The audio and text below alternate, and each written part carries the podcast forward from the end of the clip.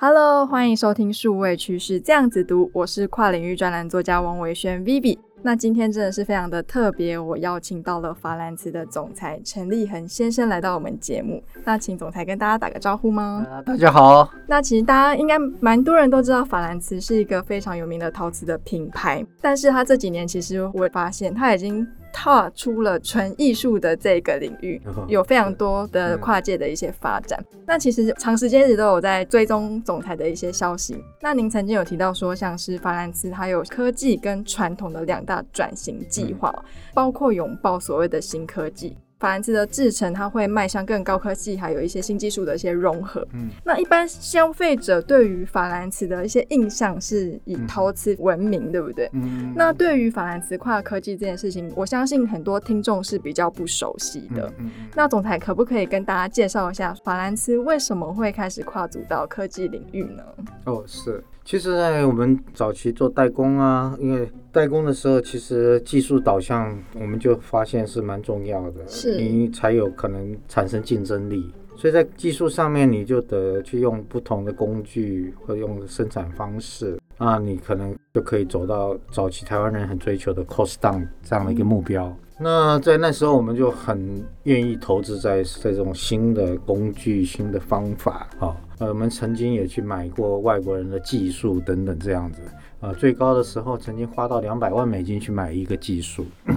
那做出来的东西就变成特别有特色，然后让你自己觉得说增加了很大的信心，在推广你自己的产品的时候，所以我们才发觉说科技其实是一个很好的工具，一个很好的手段。是，所以代工这样的走走走走到最后，我们想做呃品牌。那所以，我二十年前做这个法兰瓷品牌的时候，心中其实已经知道说，我们在陶瓷界里头某一种程度科技是领先他们的。是。然后，假如是不去拼搏一下品牌，有点可惜。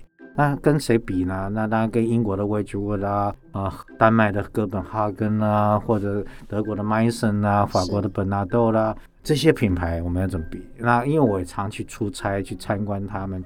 早期我也代理过他们的产品来台湾卖，或者到啊、呃、做我们自己公司的收藏等等，所以我变成是很大的客户，所以他们也愿意让我参观他们的工厂和介绍他们的 R&D 等等，所以这样呢，我才发现说，哎呦，你们科技并没有太大的啊、呃，跟过去传统陶瓷。有所不同啊，是。好，而且他们还一直在炫耀，是他们用的是很古法，有点像我们古法酿酱酱油这样的概念，哦，类似这个概念。是。好，那酱油当然这样是最好，但是问题你做陶瓷，你应该要有所进步嘛，好，我我就想，那我讲的我们的用的科技，比如说我们有很当时我们在三三 D 那时候还没有开始动了，但是我们有一个很不错的克服倒角脱模的一种方式，意思是说。你有一这个科技可被应用到量产的时候，而做得更细腻、更精致，但是你所花的成本并没有比以前更高，那这样子你当然就有赢面嘛。所以这世界专利的这个克服倒角的这个脱模法，意思就是你以前用的是硬模，现在我用的是软模，也可以把陶瓷做得栩栩如生，比以前更更好。所以这个就是领先了他们了嘛啊、哦。所以在这个概念下，我们就越想越多了。啊，所以十八年前我们就引进三 D 列印这样子，但那时候只能印 Poly，没办法印陶瓷，所以你就你你就会想到说，那你引进干嘛呢？因为你没有从 Poly 印看看，你根本就没办法理理解三 D 的整个概念是什么，不管是材料、机器、制成，你都要了解，才有办法进入呃。可能你想要发明的这个所谓陶瓷猎印是在当时是没有办法做陶瓷猎印的，even 现在的呃三 D 陶瓷猎印大概全世界大概五六家而已吧啊，那我们自诩大概是第三家啊出现的。那在技术上呢，跟他们有所不同，所以我们才能申请到欧盟啦、台湾啦、大陆的这种 3D 陶瓷列印的专利啊，跟他们也不同。那当然我们相信我们是比他们好很多了。所以讲这个只是想让你了解为什么会对呃科技有所着墨啊。工欲善其事，必先利其器。是，所以这个概念来自这里。那当然呢，因为代工的时候也赚了不少钱，所以就投入了更多不同的行业别。那当时我投入的大概，因为那时候刚刚开始网络在红嘛，二三十二三十年前，那啊，那我们也投入了什么宽频网络了，broadband 啊什么的这一类的，也投入了生物科技的，像呃 Alzheimer disease 的的 test，是就专门测试你有没有这个 disease 啊。那也投入了飞船啊，可以离水面五十公分都都可以像飞行一样，所以它速度可以很快啊，大概是用两千 cc 的这个引擎就可以一小时飞到一百七十五公里这么快。哇那做了十艘这个船，当时我也花了八年的心血，在那时候还叫苏联啊，我们自己聘了一百多位工程师，苏联的在高尔基这么一个神秘的工业大城里头生产。是。那后来也就去美国啦、巴哈马啦、德国啦推销这个飞船。那当然输了，输了当然有它的理由，就是因为我们因为要轻要飞得起来，离水面五十公分才能快啊，没有摩擦力啊。嗯、当然是。风太大的时候，你可能太轻了，哦、会在海面里像一片帆一样，就会被吹着跑了。是。啊，所以它有它的不实际状况啊，你很难讲海面的状况会不会那么稳定。嗯、OK，所以那个输了。那这个是科技的一个经验，因为我们毕竟开的这个工厂，养了这么多人，做出十艘的船。好，输就输嘛，人生就这么一回事。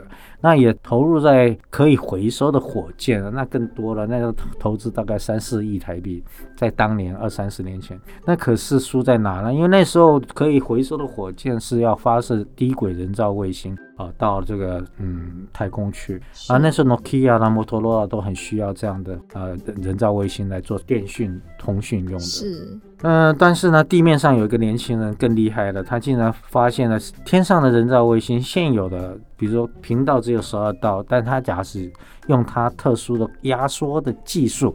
就可以让十二道通路变成六十四道的，那一下子就解决了缺人造卫星给它就解决了，它根本就不需要再发射新的火箭呃人造卫星上去了，所以我们就没有订单了，没有订单，而且这公司就是输在这里。那当然现在伊朗穆斯克就把它拿回来用了，因为专利已经过期了，而且它当然可以用了嘛，因为专利就是二十年的嘛，是啊，所以他拿来用他。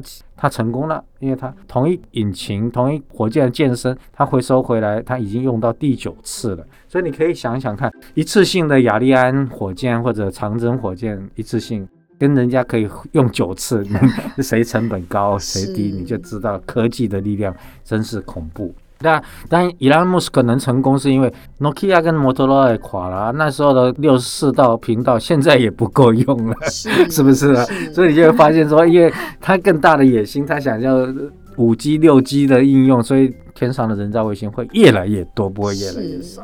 哦哦，所以说那个科技是好的，对人类有贡献的，只是 timing 对不对？所以话说回来，我那个时候的 timing 是错的。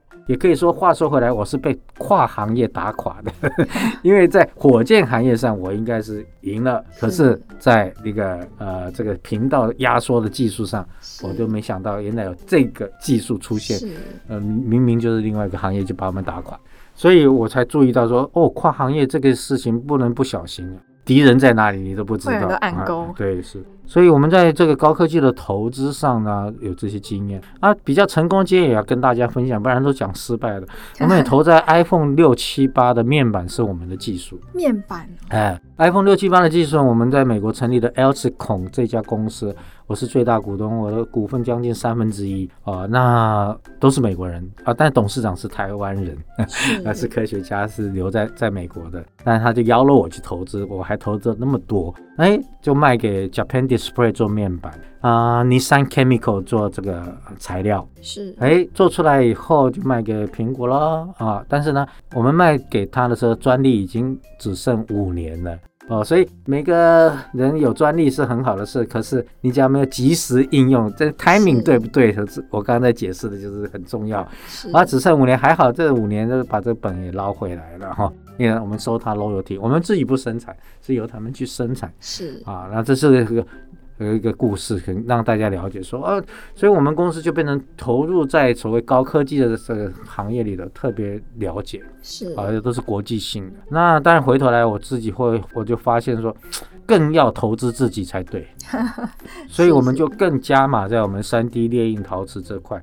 因为当时只是买人家可以机器来来做塑胶类的东西，是或者 polyresin 的东西。哦，所以我们在经过十五年的 3D 电印的研究，我们终于拿到专利，在材料、机械跟制成这个专利，欧盟、大陆、台湾都拿到。那我们就可以印不一样的产品。那起先呢，当然是想说，陶瓷过去没办法印出很细小的东西，是因为呢高岭土，你这要用水去混合浆料取自模具出来以后，碰到空气很快就干裂掉，所以你就还没烧就干裂了。所以这个材料一定要变，而这材料要变，它又要短小轻薄的话，它一定不是我们用脱模法做的，是，所以又一定要用 3D 想办法来列印。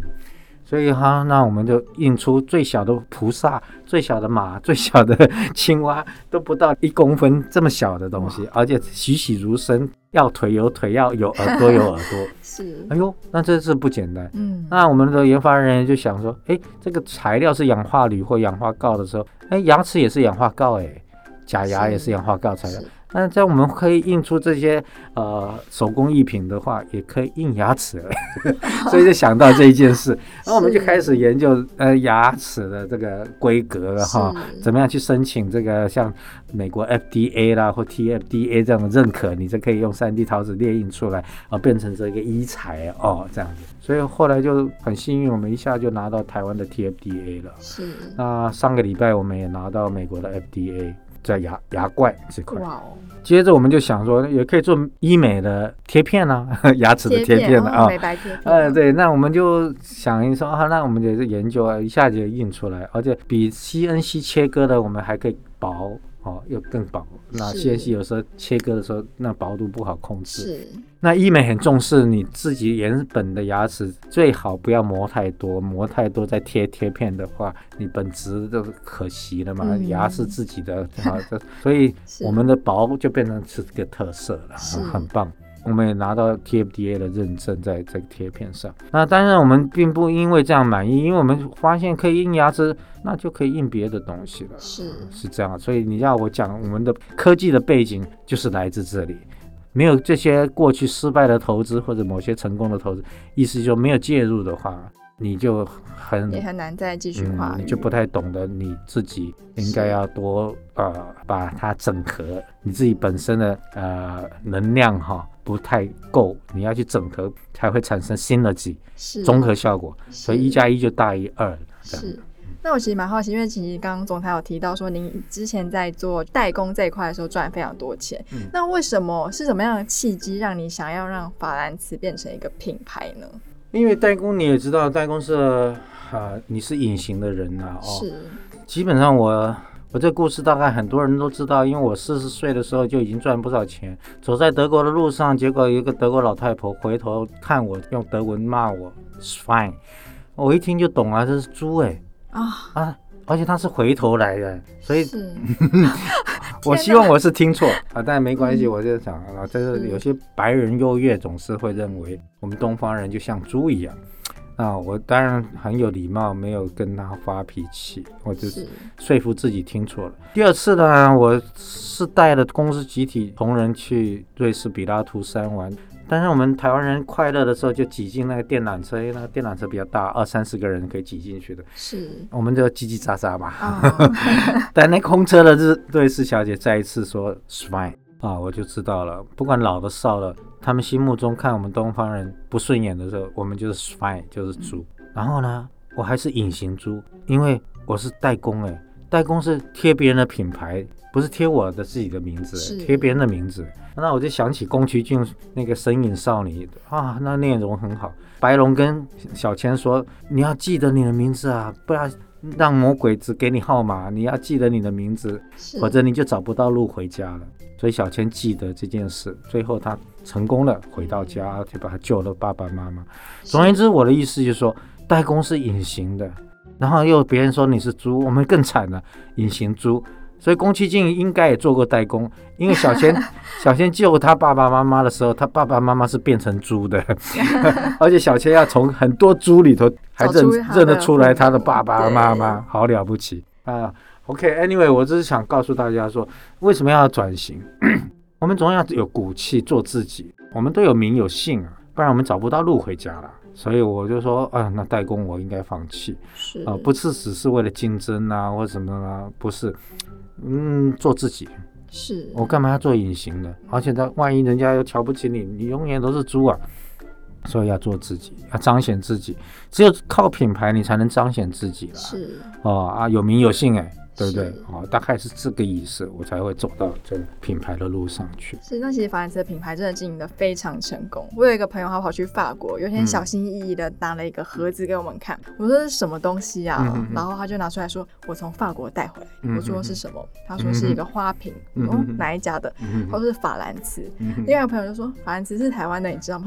我说：“什么？我以为它是法国的品牌。啊”那我很好奇的是，法兰茨的品牌经营的这么成功，它的秘觉跟他的。到底是东西这件陶瓷真的做得非常的好，还是说它的品牌效应非常的大，或者是它在国际市场上的地位本身就是在以前历史上的累积下就已经到一定程度？究竟是什么原因让法兰茨这个品牌这么成功？是，这里有几个因素了啊。那我们也不能说我们是做的最细腻、最好的、最精致的，不是。这个是看你市场在切入的点是从哪个点切入，是，是哪个通路，所以你要定位、定价，是都是你的重要的策略。所以当时我们想切入的时候，我们就说好，假设。呃，威杰沃斯是身价的老大，因为他毕竟吃香喝辣两百五十多年了。因为英国以前是海上强权嘛，是啊，他把我们中国的陶瓷打败以后，他就变成吃香喝辣两百五十年。那德国的麦森虽然比他长三百多年，但德国麦森一直是属于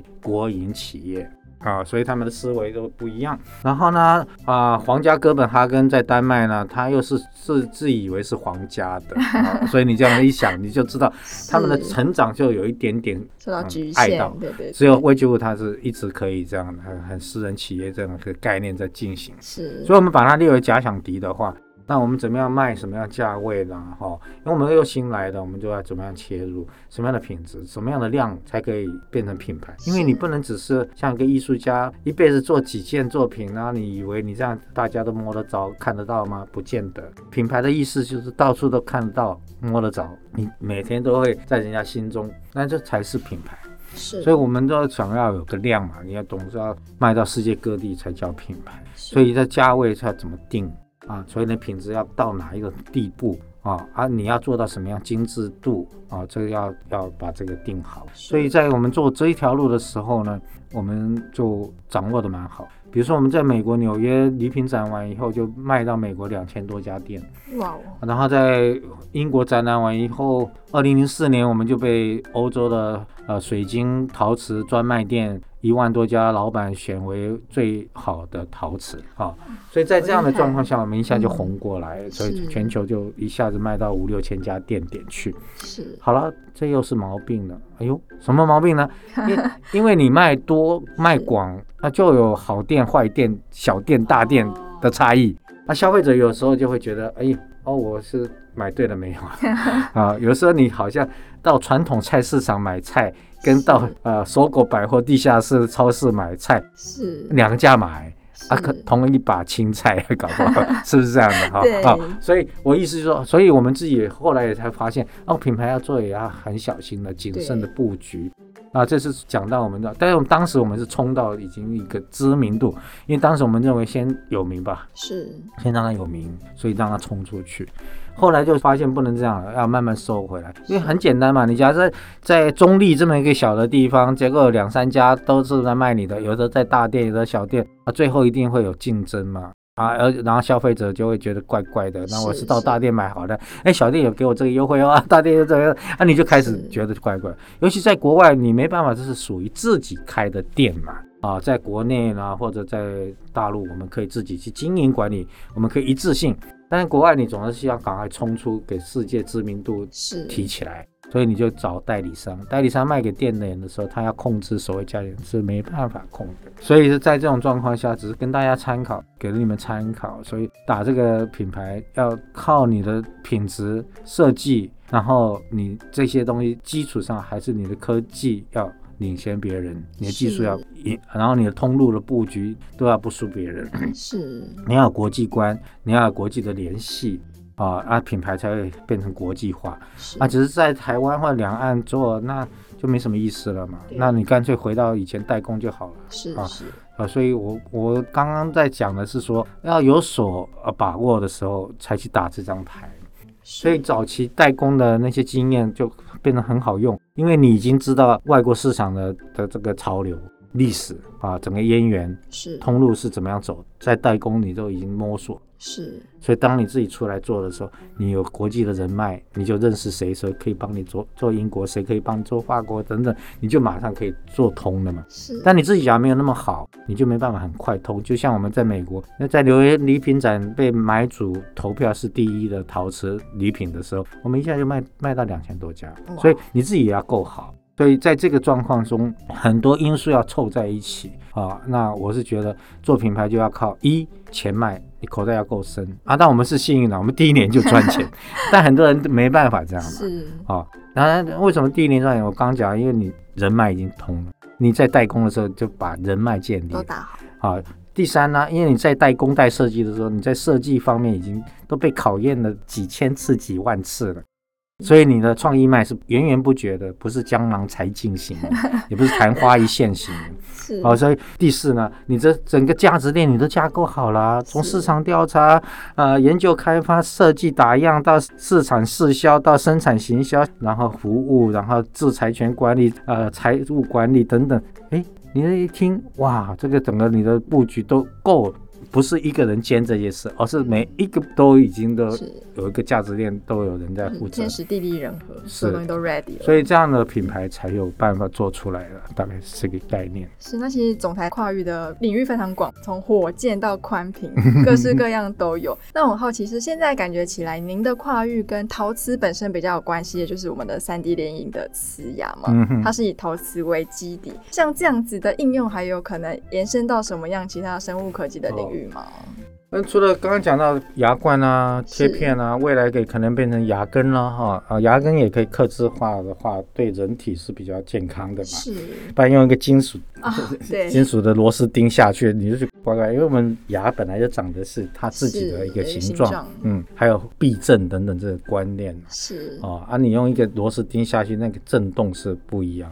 啊，所以我们未来当然是希望整根牙可以做到啊，牙冠啊、牙根都是可以。这样的话，那是最原始。所以它第一个可以做这么多种，第二个就是说做做细骨头啦，是很多细小的骨头，骨头，骨头嘛，啊，人工骨头啊，比如说我们现在有人在要求我们做头盖骨的螺丝钉。头盖骨的螺丝钉。啊，因为他做了头盖骨哈，人的人体用陶瓷或者金属片，但是呢，其实陶瓷才是跟人体比较 compatible，意思就呃，人体假使你用塑料进去，一定排斥的嘛。是，嗯，啊，你要用金属，用钛金属勉强可以接受，但是其实。没有陶瓷来的好，陶瓷本身这个东西很奇怪，它就是跟人体叫 compatible 是。融合，所以呢，那你做骨头也是用陶瓷咯，嗯、啊，你你要锁骨头，你要用陶瓷钉哦，而且 而且用三 D 列印才才变成螺丝钉的那样子，长短啊都刻字化了什么这样。牙齿之后就是骨头类的嘛，哈，然后你当然有很多其他应用的，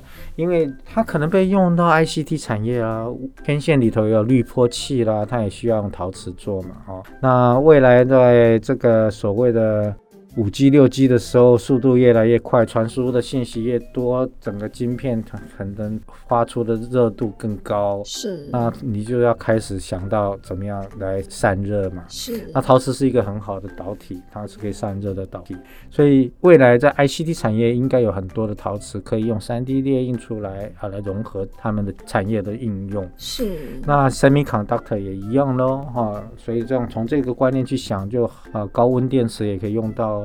人造卫星上面的天线等等哦，哦，所以陶瓷材料本来就是人类是很了不起的一个发明了，因为你看陶瓷千年都不会死，这个产业一直是在的，因为这材料真是太太对人类太好用，所以你在问我说未来还有什么东西可用？呃，各个产业其实都可能可以用到。是，您刚刚有提到说，一开始三 D 列印陶瓷的呃，主要是用高凝土做的，后来是因为用氧化锆去做三 D 列印之后，后来才跨足到牙齿，因为它跟牙齿成分一样。嗯嗯嗯、那所以是在换材料的时候就有想到说，我以后可能要跨界去生物做应用吗？当时都没有，个意外，呃，意外都是意外。哦、我们当当时还是想说，把我们的工艺做到极致。是啊、呃，千年来人家做不到了小菩萨，比如说只有一公分啊，但是你所有的细细节都在，手指头的比例什么都做这。那这不是很了不起吗？啊，当时是这样子而已，所以起心动念并不是说我就一定要去做什么。然后后来走到这些生物科技的时候，比如说我们跟阳明大学合作，那是他们找我们，因为他们解决不了他们最后一里路的话，假如用我们的更好，那他们当然说哇，那就你帮我解决了最后一里路。比如说他们做呃神经探针，这个神经探针呢，它用 polymer 植入呃动物的脑或者人体的脑。那 polymer 就是塑料喽，那塑化剂会伤脑哦，所以动物实验的动物搞不好很快就会挂掉。是、嗯，那就代表人也不能用啊，未来也不能用啊。啊，你实验室可以得到一些数据的，但是未来你也不能用在人体啊。没错。啊，所以陶瓷出现了，哇，是，他觉得这太棒了，陶瓷做的针，而且上面可以印电极。呃，就电线了，嗯、用银器印、嗯、印出来，那、啊、这样的话就会传出未来人的脑的脑波，你就可以知道人的脑哪里出问题。是，比如说 Alzheimer disease 的问题在哪里了，Parkinson disease 的问题在哪里了，嗯、这些呢，它就可以找出来。